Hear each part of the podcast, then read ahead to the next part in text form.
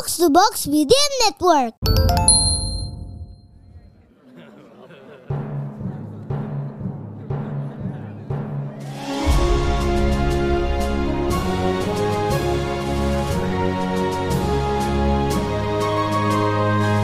Perhatian, perhatian. Dongeng Paman Geri akan segera dimulai.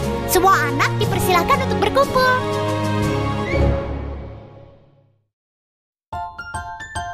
Sudah belum? Hei, eh, kalau Paman Giri belum loh. Kenapa jadi belum? Apanya yang sudah? Paman Giri mau menyapa dulu tapi mau tanya sama adik-adik siapa yang tadi udah sarapan. Ya Paman Giri belum.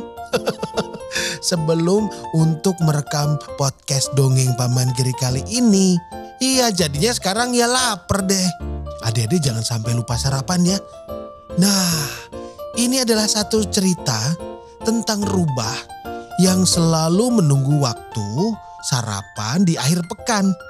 Tapi kenapa? Hei, udah pada sarapan belum? Seperti rubah juga, nunggu sarapan. Yuk kita dengarkan ceritanya.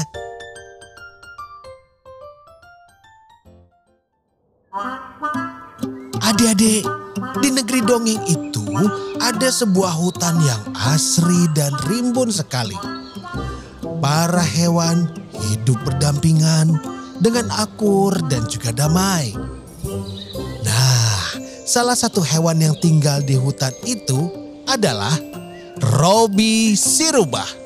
Robi tinggal bertetangga dengan keluarga rusa. Pada akhir minggu, ibu dan bapak rusa selalu mengundang Robi untuk sarapan bersama. Biasanya mereka makan ada dadar gulung manis atau roti lapis dengan selai buah yang enak. Hmm, nyam nyam nyam nyam. Tapi pagi ini kok tidak ada undangan dari ibu dan bapak rusa ya? Padahal Robi sudah bangun pagi supaya tidak terlambat diajak sarapan. Sampai matahari sudah agak tinggi pun Robi belum juga diajak. Dan perut Robi mulai keroncongan adik-adik. Apa sebaiknya dia mencari sarapan di hutan saja ya? Aduh, mana ya Pak Rusa dan Bu Rusa? Aku sudah tidak tahan lagi. Perutku sudah sakit karena lapar. Aduh. Hmm? Hmm, wangi apa ini? Hmm, wangi apa ini? Robi pun seketika lupa dengan sakit perutnya. Ia langsung berdiri mencari asal wangi itu. Ah, wanginya dari dapur burusa. Hmm, kok bisa burusa masak-masak tapi aku nggak diajak sarapan? Robi si rubah terus saja mendekati rumah keluarga rusa dengan hidung terangkat ke atas. Hmm, hmm, wangi sekali. Bu rusa memang pandai sekali memasak. Robi mendekat dan mendekat sampai akhirnya ia sudah berada di luar jendela dapur ibu rusa. Masakan yang aromanya sedap itu diletakkan di meja dekat jendela.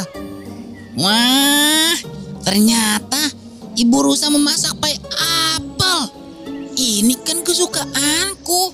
Oh, jadi karena ini mereka tidak mengundangku sarapan. Mereka takut aku menghabiskan pai ini. Hmm, biar saja. Kucomot saja kalau begitu. Tanpa pikir panjang lagi, Robi si rubah langsung saja mencungkil ujung pai itu.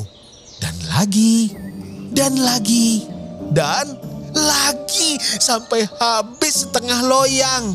Robi tidak menyangka bisa makan sebanyak dan secepat itu.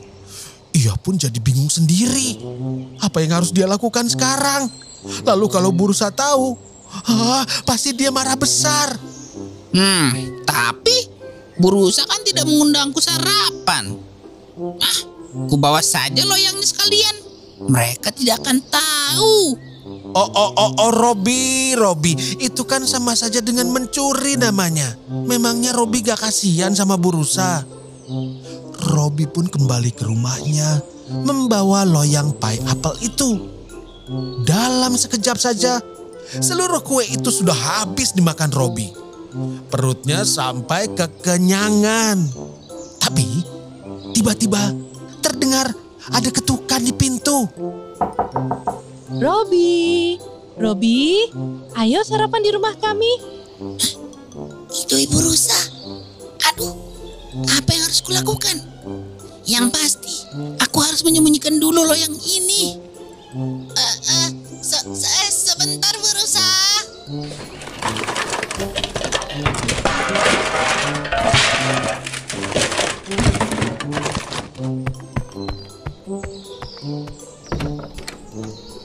Kau sudah siap?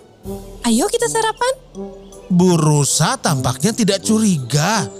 Mungkin ia tidak tahu kalau pai apelnya hilang.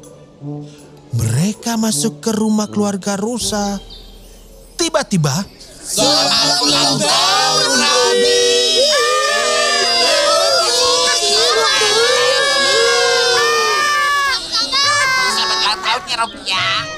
wah, Robi malah lupa kalau dia berulang tahun hari itu. Keluarga Rusa baik sekali mengadakan pesta kejutan untuknya. Teman-teman yang lain juga hadir.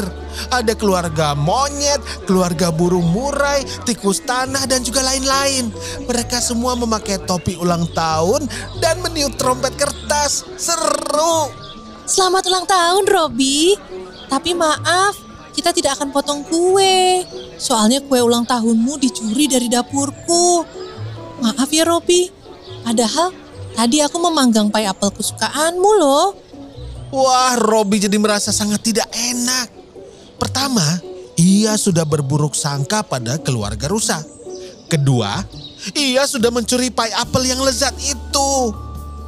Hmm, Bu Rusa, dan teman-teman semua, aku yang harus minta maaf. Akhirnya Robi mengaku bahwa ia yang mengambil pai apel itu. Tapi ia melakukan itu karena hmm, wanginya enak sekali. Burusa yang hampir saja marah jadi tersenyum lagi karena kuenya dipuji seperti itu. Makanya Robi jangan suka berburuk sangka, apalagi mencuri. Ya untung saja Burusa masih punya banyak makanan lain. Dan semua warga hutan bisa merayakan ulang tahun Robi dengan senang dan juga kenyang. Uh, terima kasih Bapak dan Ibu Rusa. Terima kasih adik-adik. Sampai ketemu lagi dengan Paman Giri di pesta ulang tahun Robi.